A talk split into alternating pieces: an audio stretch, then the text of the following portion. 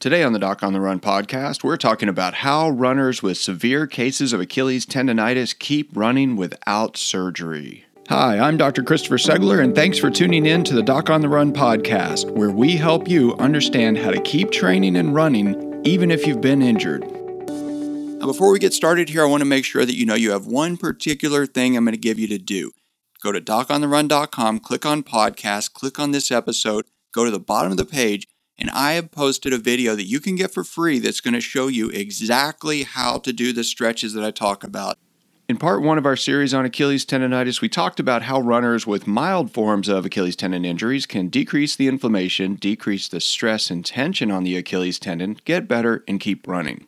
But we also talked about the unfortunate reality of some runners having a tendency to ignore these injuries when they are in the earliest stages. Because many runners have a high pain threshold, you may not even notice the first stage of Achilles tendonitis.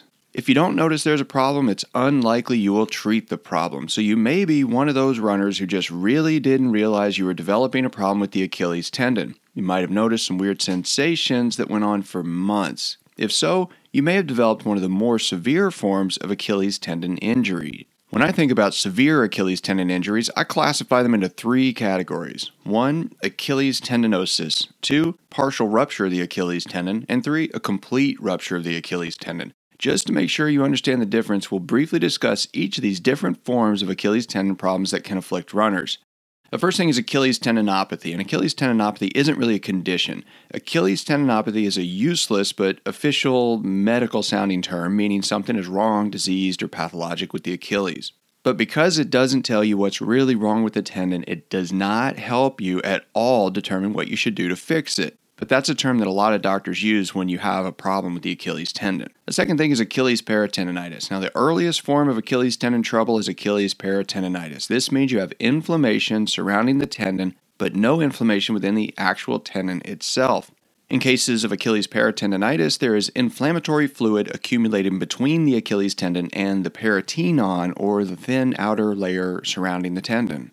Achilles tendinitis is inflammation within the tendon itself. Achilles tendinosis is degeneration of the collagen that makes up the tendon. It's caused by chronic inflammation and irritation of the substance of the tendon.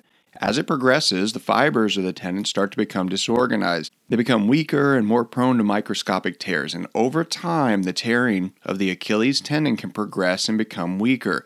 It then becomes prone to rupture or complete tearing. Now, in some cases, the Achilles tendon may actually rip away from its attachment to the back of the heel bone.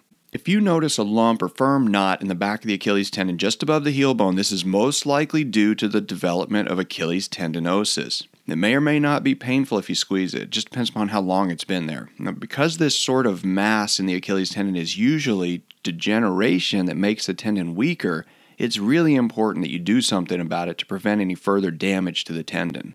The next thing to talk about is a partially torn Achilles tendon. Now, the first thing to realize is Achilles tendons in runners don't rip, rupture, or tear without first developing Achilles tendinosis that we just talked about. In the entire history of the medical literature, there's never been a reported case of a ruptured Achilles tendon in a runner who did not have all of the histopathologic or microscopic findings consistent with tendinosis. This is the main reason it is so important to arrest Achilles tendon problems early. And just to explain, collagen fibers are straight linear strands. Collagen bundles are big groups of collagen fibers. The Achilles is made up of many collagen bundles. The tendon is actually structurally similar to the cables supporting the Golden Gate Bridge. You have a bunch of tiny individual wires all bundled together running the entire length of the bridge. Together, they support the weight of the bridge. When you get either chronic repetitive trauma, as in overtraining injuries, you can start to exceed the load the fibers can tolerate. Some of them may tear. If you get chronic inflammation, the inflammatory fluid marinating around those collagen fibers will actually weaken them.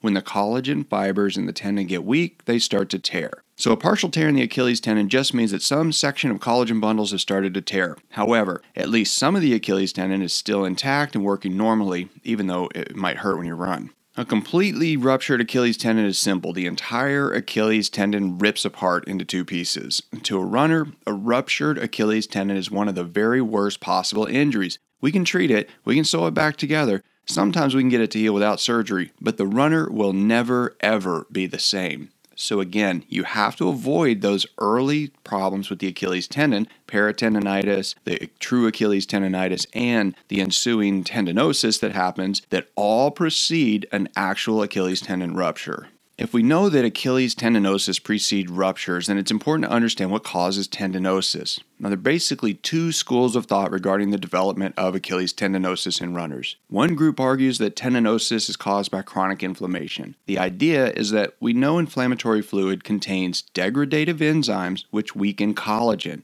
Because the Achilles tendon is nothing but a huge cable made up of collagen, individual strands or collagen fibers can become weak and then rupture individually. Each individual torn fiber no longer supports any load. That load gets transferred to the other fibers. Since the other fibers are under higher tension at that point, they become strained and more prone to rupturing as well.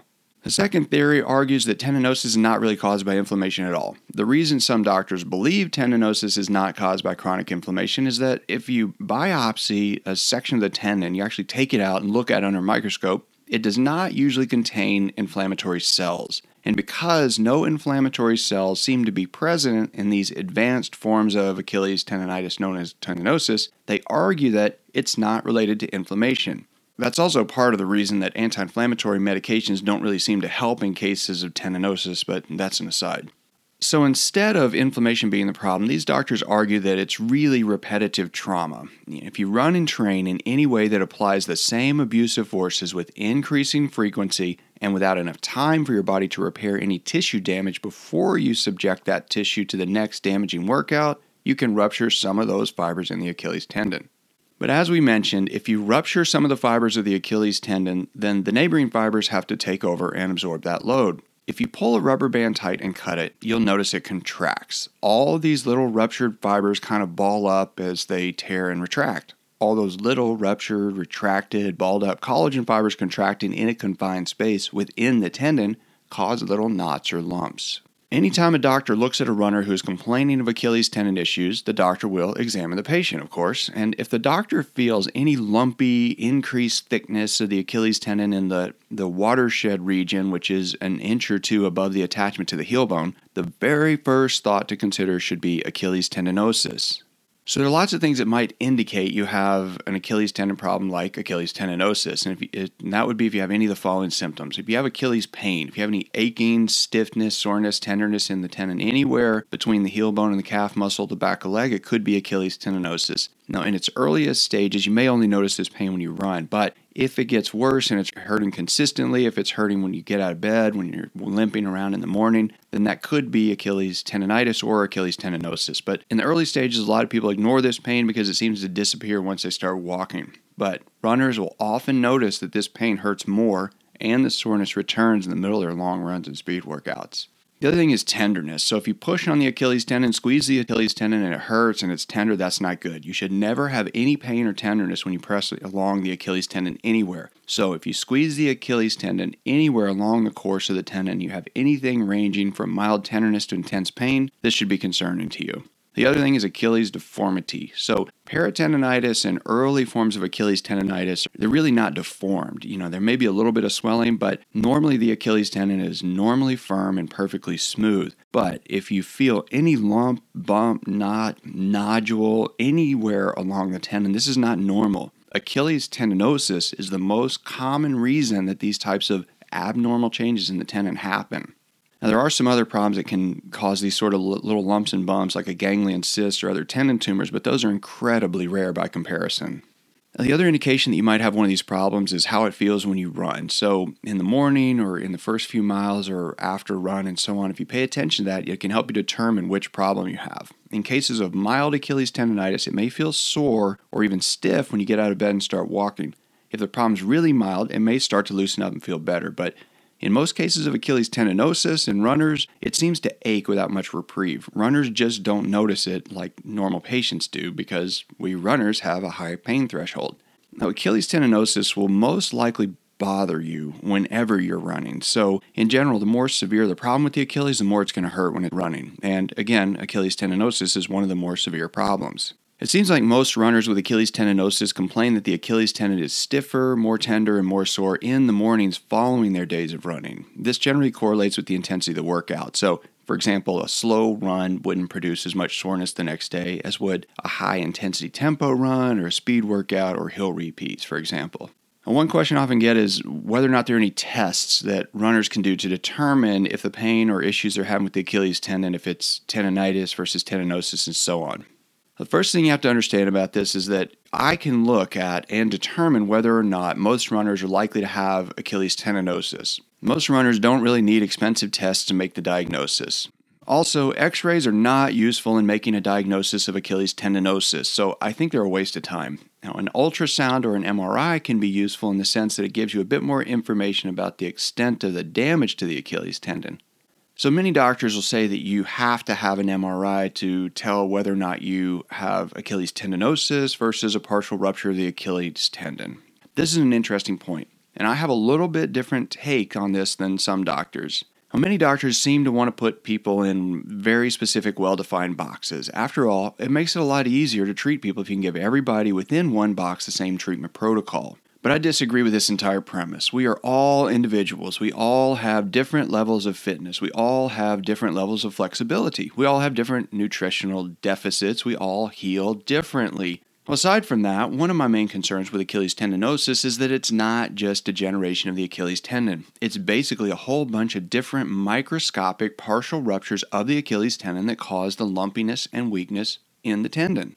So in my mind, if you have Achilles tendinosis, you probably have at least some minor partial tear of the Achilles tendon. I don't think you need an MRI to tell you that. The only time it may be worth getting an MRI is in those cases where you suspect there's actually a large partial tear of the Achilles tendon. Now, because that might alter the treatment recommendation, it may be worth getting an MRI. Now, it may be helpful if you understand there are really three different types of tears related to the Achilles tendon. The first thing is an interstitial tendon tear. An interstitial tear is basically a small rip within the substance of the Achilles tendon. If present, you couldn't see it by looking at the outside surface of the Achilles tendon. You might be able to see it on an MRI. Imagine if you took a large rubber band and you stretched it over and over. Then you stretch it out as much as you can, hold it up to the light, and look at it. If you looked closely, you might see little wavy sections within the rubber band where a tiny section of the rubber band is torn. But those torn sections are actually contained within the rubber band itself. They're on the inside. You can't feel them on the surface. That's an interstitial tear. But if the rubber band was cut at the edge, that's what doctors think of as a real partial tear or a partial tear in the Achilles tendon. It's one where you could actually feel it at the edge of the tendon. A complete tendon tear is, of course, worse. If you pull hard enough on that rubber band that has a torn edge, eventually it will rip all the way across. And that, of course, is what doctors think of as a complete tear or a complete rupture of the Achilles tendon. If you think you have a complete rupture of the Achilles tendon, there's no need for an MRI. You simply have to decide whether or not you will treat the problem with surgery or without surgery. An MRI will really not be helpful in determining which treatment would be best for you as a runner. And a complete tendon tear is pretty obvious. You can feel a big gap where the tendon is, and if you squeeze the calf and squeeze it, the foot moves on one side, but then on the side with the rupture, your foot's not going to move at all. So it's really easy to make that diagnosis without an MRI. Now, regardless of whether or not you have Achilles tendinosis or a small partial tear of the Achilles tendon, the real task is to figure out whether or not you can improve with simple home treatments. If not, you'll need some sort of advanced treatment to kick off the healing process and get you moving in the right direction. All right, so let's talk about Achilles tendinosis treatment options. This is the Doc on the Run podcast. Don't go anywhere. We'll be right back. What's a virtual doctor visit? The idea of not running at all while waiting for my foot to heal was simply depressing. I really needed a second opinion from an expert, someone who specializes in helping runners.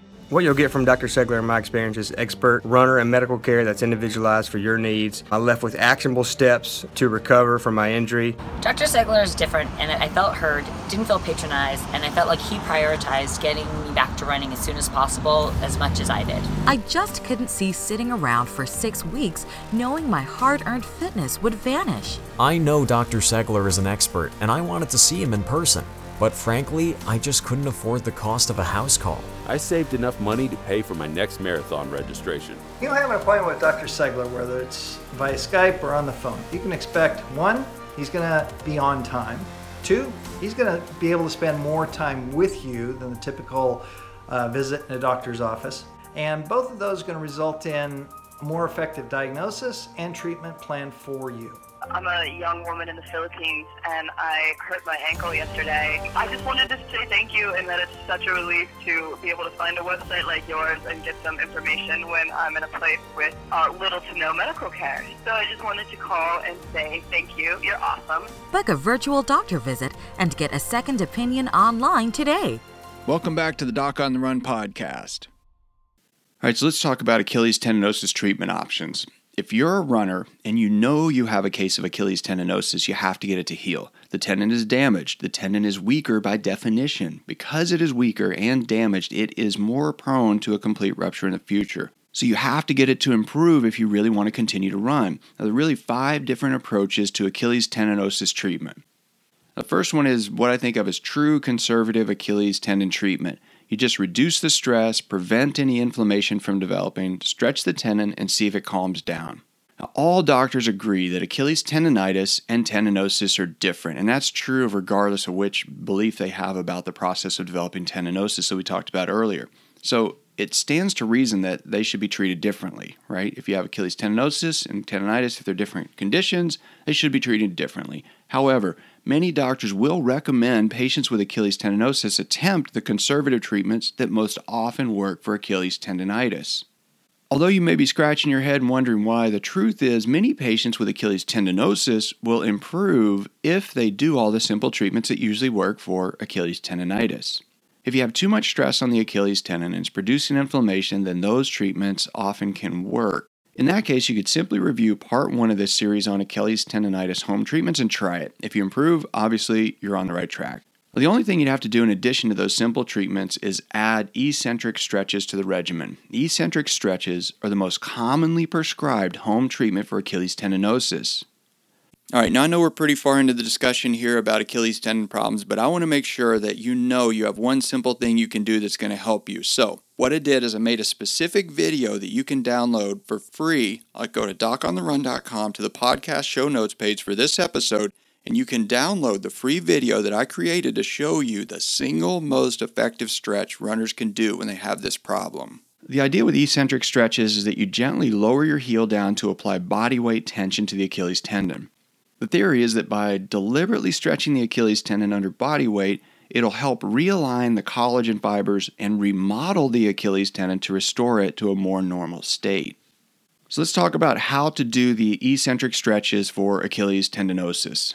For simplicity and clarity, the following instructions that I'm going to give you explain how to do the eccentric stretches for Achilles tendinosis affecting the right Achilles tendon. This assumes that you have no problems at all with the left Achilles tendon. To do the Achilles tendon stretches, you'll need a stairwell with handrails. You also need to wear reasonably stable, supportive running shoes. Do not do the stretches while barefoot or while wearing minimalist running shoes. Step 1, find a stairwell in your home that has handrails on both the right and left sides of the stairs. You need to be able to hold on for balance. Step 2, hold on to the handrails for the balance. Now, you should be facing up the staircase, standing on the top step. Your back should be toward the descending flight of stairs, and place both feet side by side on the edge of the same step. Stand with the balls of the foot on the edge of the step. Now, your heels basically should be hanging off the step at this point. The next thing you're going to do is you're going to use your upper body strength and your left foot to lift your weight so you're standing up on your toes. So you have both feet on the ground, but you're primarily pushing with your left when you stand up on both feet. Now, while you're standing up on your toes on both feet, pick up your left foot so that all your weight is now on your right foot. And keep holding onto the handrails for balance. Now, you're holding onto the handrails, you have your left foot in the air, and you're going to slowly lower your right heel. Keep lowering your right heel until it's all the way down below the edge of the step. You want to lower your body weight gradually. It should take about 10 seconds to lower your heel completely. Once you lower all the way down so that your heel is below the edge of the step, hold the stretch and count to 5. Now this part is important. You're about to stand back up, but you don't want to use your damaged Achilles tendon on your right foot to get you back up. So place your left foot back on the edge of the step next to your right foot. Using your body strength and your left foot, lift your weight so you're standing back up on your toes. You do not want to use your damaged Achilles tendon to lift your body weight back up from the lowered heel stretched out position. Make sure you use your left foot and your upper body strength to get you back up onto your toes again. Now that's basically the eccentric stretch. You want to repeat the eccentric stretch until you've completed 10 cycles and do the stretch session 3 times a day. The eccentric stretching routine combined with icing, elevation, using a heel lift to decrease stress to the tendon when you're walking around during the day, that can all be very effective in reducing the pain associated with Achilles tendinosis. Now, because most doctors will recommend trying this sort of home treatment anyway, it seems reasonable that runners with Achilles tendinosis should just try this on their own. Now, if you don't improve or you have not improved with the standard conservative treatments, you may need more advanced therapies to stimulate healing of the damaged tendon. So let's talk about these advanced therapies so you can understand them if a doctor offers them to you. One of the oldest advanced therapies is extracorporeal shockwave therapy, sometimes called ESWT for short, or just shockwave therapy. This treatment utilizes high-energy ultrasound shockwaves to traumatize the tissue and convert the chronic wound state that isn't healing to an acute wound environment that can actually heal. There are 2 different forms of extracorporeal shockwave therapy. Low-energy extracorporeal shockwave therapy is one that requires no anesthesia because it's not painful. It typically also requires multiple treatments performed in the doctor's office, so you have to go back a bunch of times to get them. High-energy extracorporeal shockwave therapy requires anesthesia because it uses more energy and it hurts. Now, I personally only perform high-energy extracorporeal shockwave therapy. I inject local anesthesia to make that area numb, yet, in spite of this, some patients still have pain during the procedure. Now, it takes about half an hour to deliver 3,200 shockwave impulses to the damaged Achilles tendon area. And basically what happens is high-energy extracorporeal shockwave therapy creates microscopic holes through the Achilles tendon and its attachment to the heel bone. Most patients usually have bruising and swelling after the procedure, and all this trauma stimulates healing. But if all goes well, all that trauma converts the damaged, degenerated Achilles tendon, which has been stuck in a state of chronic inflammation and a state of non-healing, into a state where the tendon can actually heal. Now, if you ask all your running buddies who have had Achilles tendonitis about different treatments, you're almost certain to find somebody who's had shockwave therapy. For reasons I won't get into, most insurance companies will no longer pay for extracorporeal shockwave therapy, but some doctors still offer it. The main inconvenience of this procedure is that it has to be performed in a doctor's office. It's also expensive, usually ranging in price somewhere from about $1,100 to about $2,500. The next advanced therapy is platelet-rich plasma, or a PRP injection. Sometimes you might hear it called an autologous platelet concentrate, or APC therapy. That's what the old name was, but basically, it's a therapeutic injection that uses your body's own natural healing cells contained within the platelets to repair the tendon. The way it works is that a small sample of blood is drawn from your arm, and the healing factors found in the platelets are concentrated in a centrifuge. So we basically draw the blood out of your arm, spin it down in a centrifuge, and separate the platelet poor plasma that we're not going to use, the red blood cells that we're also not going to use, and then this other layer of the concentrate, which is called the platelet-rich plasma. So we draw off the platelet-rich plasma, and we use that to heal your tendon.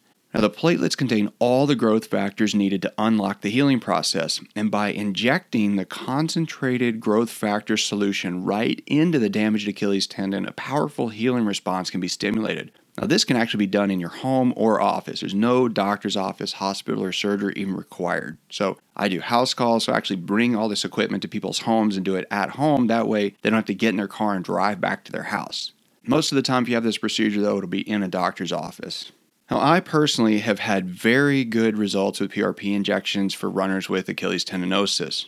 Before I continue, I'm obligated to tell you that my results are not typical. The results which I'm going to discuss with you here are not typical for most doctors. The fact that I have had very good outcomes with most of the runners I've treated with PRP injection is not an indication that you will do well if you have the same PRP therapy. I should also tell you that I am openly criticized frequently at medical conferences when I lecture and discuss my treatment results and outcomes.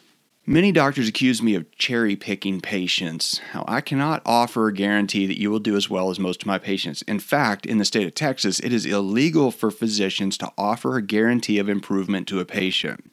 As of the date of this writing, I have had only 1 patient with Achilles tendinosis who reported anything less than 100% full activity, defined as resuming full Ironman or marathon training or getting back to their desired running level of activity. The truth is, I do cherry pick patients. I have a unique practice. I only see runners and triathletes. I only see patients who are healthy, active, and physiologically primed to heal. If there's any reason why I believe I have phenomenal outcomes, it's not because of me. It is because I treat very healthy patients. because most of my patients are runners or triathletes. They are used to being coached, and they're used to following a plan and working toward a desired outcome. Now, we work together to come up with a plan that works best for each individual. The patients I see heal because they are the right ones to treat with those procedures. They are healthy runners, and they follow directions. They don't heal because my equipment or technique is necessarily better than any other physician anywhere in the country. Another sort of advanced treatment is called dry needling. I don't even classify this as a completely separate one because it basically attempts to use the same principles as a PRP injection. The only difference is we don't inject any PRP. We basically just take a little needle and poke a bunch of holes in the Achilles tendon. If you think about the way extracorporeal shockwave therapy makes numerous holes through the tendon and traumatizes the tendon, you might understand how dry needling could bring about a similar healing response. In theory, I understand how this works, but in practice, I don't generally do it because I think it's worth adding all those growth factors and cofactors for healing contained within the platelets as long as you're going to poke a needle through the tendon. The next thing to talk about is stem cell injections. Stem cell injections are another newer type of therapeutic injection. But you have to understand something about this. Some websites, articles, and even television programs have painted a picture of stem cells, implying that when we inject the stem cells, they transform into every different type of cell in the body and then transform into that particular type of tissue. This may be true in the developing fetus, but it's not really true in adults. It's more accurate to say that stem cells have a powerful healing effect by directing the healing process. Stem cells migrate to the site of an injury and express growth factors at that site of injury, which direct healing. Well, based just on that idea, it seems stem cells could be extremely helpful in getting a diseased tendon to begin to heal. The type of stem cell injection I typically do for Achilles tendinosis, for small partial tears in the tendon, comes from amniotic fluid, which can contain many multiples of the amount of stem cells available if we harvest them directly from the adult patient. The disadvantage of amniotic stem cell injections is that the stem cells come from a donor and they're slightly more expensive. They have to be ordered the day before your procedure, shipped on ice, and then promptly injected into the tendon. So they're a little bit more expensive. Another disadvantage of stem cell injections is that they're a little bit more experimental because they're just newer than PRP injections. But there are a couple of advantages to stem cell injections. In theory, they actually have more powerful healing potential than a PRP injection. In addition, since they come from a donor source, we don't have to draw blood out of your arm, which is also a bonus. If you're considering PRP injections or stem cell injections, you have to understand they both work in very similar ways. There are slight advantages and disadvantages to each, but it's important to discuss the options with your doctor so you can decide which of these injections will be best in your case with the amount of tendon damage you have. Just make sure you explain your running goals and your timeline so you and your doctor can determine if a stem cell injection or PRP injection might actually be best for you in your particular case. The last thing to talk about is Achilles tendon surgery. Now, surgery is the best treatment only when no other treatment will work. I tell patients they get two guarantees with surgery. One, I can guarantee you'll get a scar. Number two, I can guarantee you'll get a bill, but that's it. Surgery is by far the riskiest treatment. If I cut you open, you will never be the same. I will change your anatomy with my scalpel. Because your anatomy changes, the rules change as well. After surgery, some of the treatments which might have worked for you might not work at all. But if you've tried everything else and everything else has failed, then surgery might become an option. Now, there are a couple of reasons why Achilles tendon surgery may actually get you back to running, but it might help if you understand what we actually do in surgery. The first thing is that we tell you we are repairing the Achilles tendon. And when we say repairing it, we don't take out broken pieces and put in new healthy pieces. We just cut out everything that's disease, damage, or looks abnormal. Normal Achilles tendon fibers are made of collagen, and they actually look like very thin blonde hairs. If we pick at the collagen fibers with a scalpel or a dental pick or some sort of sharp instrument in surgery, we can peel out these tiny little fibers that look like very fine blonde hair. But when you have Achilles tendinosis and we pick at it with an instrument, it looks like string cheese. So in surgery, basically, we cut out all the string cheese and then sew the tendon back up. We usually use strong, non-absorbable suture. Although thick, permanent suture can increase the strength of the tendon, it also makes the surgically repaired Achilles tendon less stretchable because that suture doesn't stretch. Less stretch, less pliability means that the Achilles tendon can less dynamically absorb force. And just like landing as a heel striker versus landing as a midfoot striker, absorbing forces over a shorter distance increases the peak force or jarring force to the tendon. that increase in peak force may contribute to your risk of other injuries later. And the other thing that happens in surgery is we have to get to the tendon itself. So we have to cut through the peritoneum, that covering around the Achilles tendon. One time when I was lecturing on running injuries, I had an interesting discussion with a brilliant surgeon who is actually the previous president of the American College of Foot and Ankle Surgeons. And we were talking about why it is that some runners can actually get back to running after they have Achilles tendon surgery. Is it really the damage in the tendon? Is it because we remove the damaged area? Is it because we repair and strengthen the tendon? Or is it something else? And what that surgeon said to me was very interesting. That doctor actually explained that when we open the peritoneum in surgery and we run our finger up and down the back of the tendon, the sides of the tendon, to separate the Achilles tendon from the peritoneum that covers the tendon, we rip away all those teeny little nerve fibers between those two layers.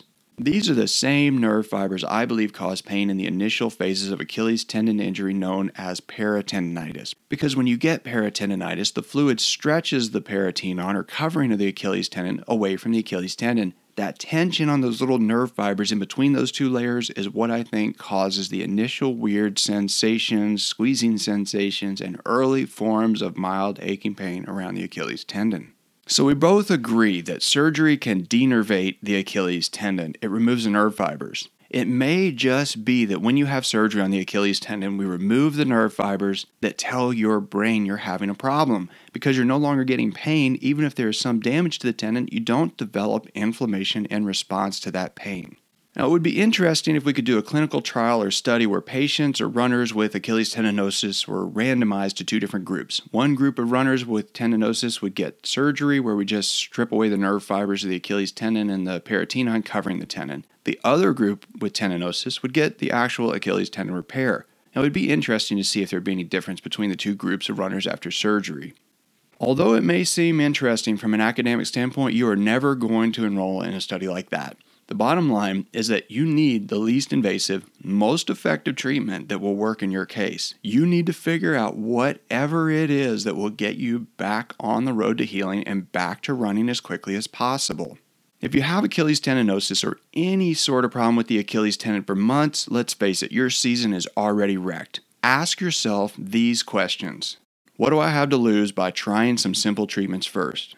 Would it really matter if I spent a few weeks trying all the treatments that might help milder forms of Achilles tendon problems?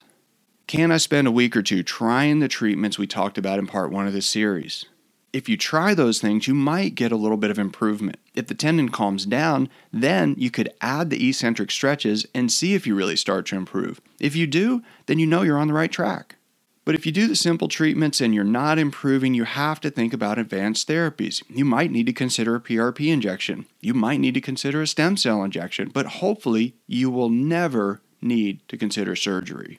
If your doctor offers surgery as one of the first options, be wary. Get a second opinion. Remember, the rules change after you have surgery. Make sure your doctor routinely works with runners. Make sure your doctor knows you plan to continue to run after your Achilles tendon heals. You and your doctor need to be on the same team. If you, your doctor, your coach, if everyone is aligned with the goal of getting you back to running as quickly as possible, there's always a solution. You just have to find the right solution for you. Okay, so hopefully you've learned a lot in this episode, but above all else, you need to go to docontheraun.com to the podcast show notes page for this episode so that you can download the free video I created for you that's going to show you exactly how to do the single most effective stretch that we talked about today. So do that stretch and get better so you can get back to running as quickly as possible. If you have a question that you would like answered as a future edition of the Doc on the Run podcast, send it to me, and then make sure you join me in the next edition of the Doc on the Run podcast. Thanks again for listening.